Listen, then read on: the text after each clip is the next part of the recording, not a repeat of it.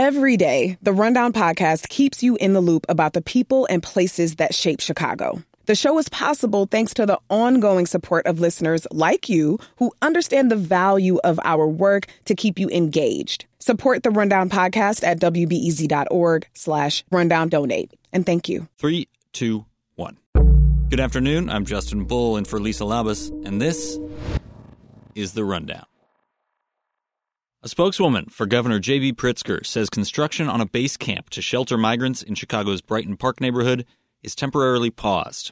The Illinois Environmental Protection Agency is reviewing an assessment done by an outside consulting firm that found mercury and other contaminants were present in the soil. The state agency is seeking answers to questions about the study to determine whether it can recommend the land be used to house at least 2,000 migrants. The site had a history of industrial use but Chicago officials say remediation efforts made the site, quote, safe for temporary residential use. Some Chicago business groups want the city council to make tweaks to expanded paid leave policies going into effect this month. Soon, Chicago workers will be able to earn at least 10 days of paid leave annually, double what's required now. Under the new policy, lawsuits can't be filed until 2025. But my colleague Tessa Weinberg reports that some business groups say they want a tweak that would give businesses more time to fix violations.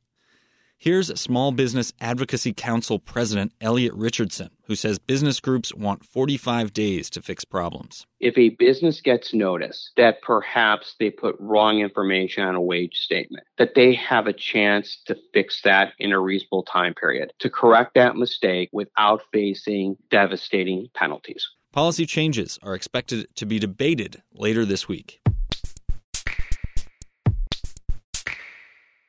The CEO of Chicago Public Media, the parent organization of WBEZ, is stepping down. Matt Moog has served as CEO since 2020 and oversaw the merger of WBEZ and the Chicago Sun-Times. The merger created one of the biggest local nonprofit news organizations in the country.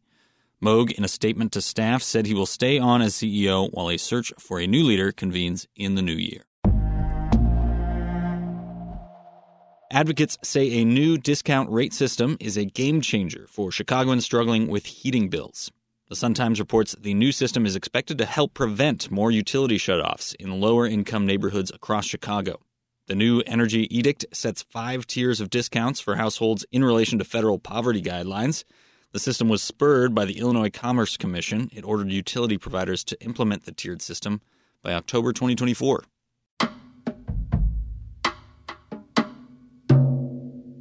Six Chicago area students are participating in this year's COP28 Environmental Conference. The Chicago Tribune reports the students are all delegates from a local youth environmental advocacy group called It's Our Future.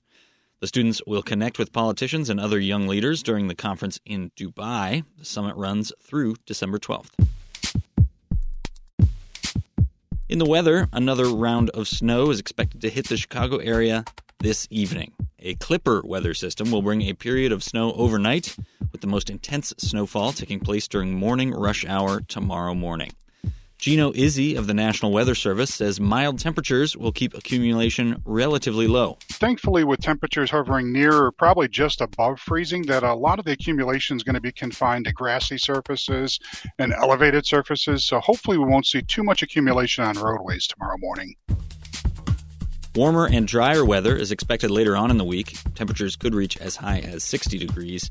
As for the temperature this evening, should be in the mid 30s, going down to a low of 33 degrees tonight. You can find the latest news whenever you want at WBEZ.org or on your radio at 91.5 FM. I'm Justin Bull. Thanks for listening.